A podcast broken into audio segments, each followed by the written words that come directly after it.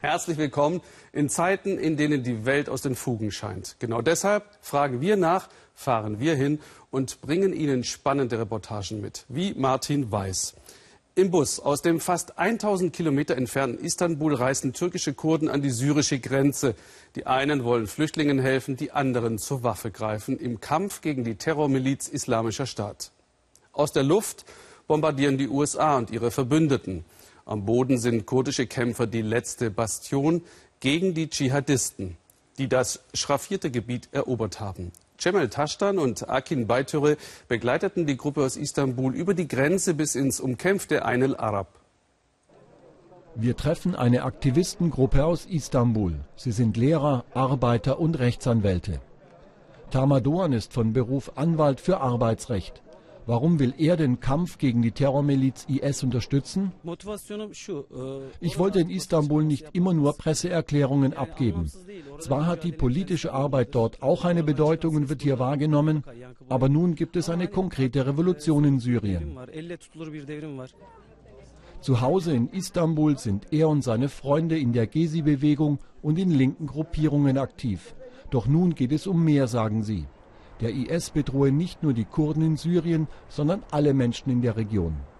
Wir sind in dem kleinen Dorf Elice, in Sichtweite die Grenze und die syrische Stadt Ayn al-Arab, die die Kurden Kobane nennen. Am Abend, so heißt es, soll symbolisch ein 24 Kilometer langer Streifen an der Grenze überwacht werden. Offiziell ist das türkische Militär zuständig. In der Nacht suchen wir die Istanbuler Gruppe. Bitte kein Kameralicht, heißt es. Es sieht wie ein Nachtpicknick aus, doch sie alle wollen rüber nach Kobane. Über den bewaffneten Kampf will keiner offen sprechen. Jede Nacht gehen viele rüber, illegal über die Grenze, um zu kämpfen. Aber ich kann das nicht, habe das nicht gelernt. Ich könnte anders helfen. Wir lassen sie auf dem Feld zurück, auf dem sie keine Nachtruhe finden werden. Denn die Nächte hier sind schon kalt. Die Einschläge der Granaten kommen immer näher. Am nächsten Tag sind wir wieder in Elice und suchen die Istanbuler. Während wir mit Dorfbewohnern sprechen, schlagen immer wieder Granaten nahe der Grenze ein.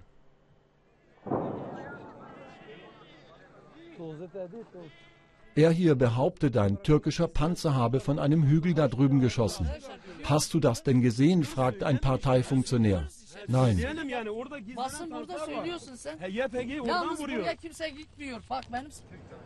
Im Bus der Istanbuler fahren wir weiter. Was macht ihr jetzt, fragen wir Semran. Wir fahren zu einem anderen Grenzabschnitt aus Sicherheitsgründen. Dort werden wir unsere Aktion fortsetzen.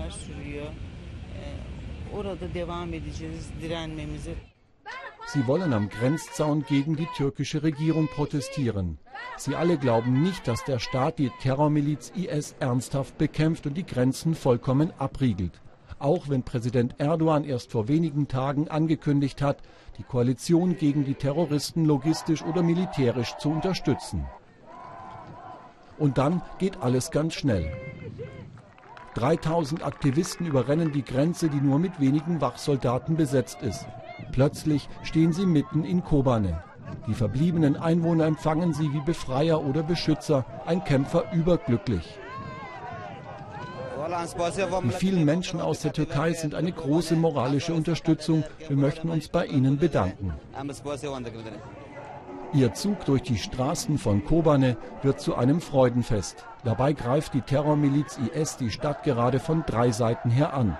Doch fällt Kobane, droht eine neue Flüchtlingswelle. Noch immer leben über 100.000 Einwohner in der Stadt. Es ist besser, so in die Stadt zu kommen, anstatt nachts über vermintes Gebiet zu marschieren. Wir sind sehr glücklich und stolz, dass wir hier sind. Der Anwalt ist gestern erst aus Istanbul gekommen und jetzt in Kobane. Er will bleiben, sagt er uns, 2-3 Wochen. Wo er eingesetzt wird, weiß er noch nicht. Aber gebraucht wird hier jeder Helfer.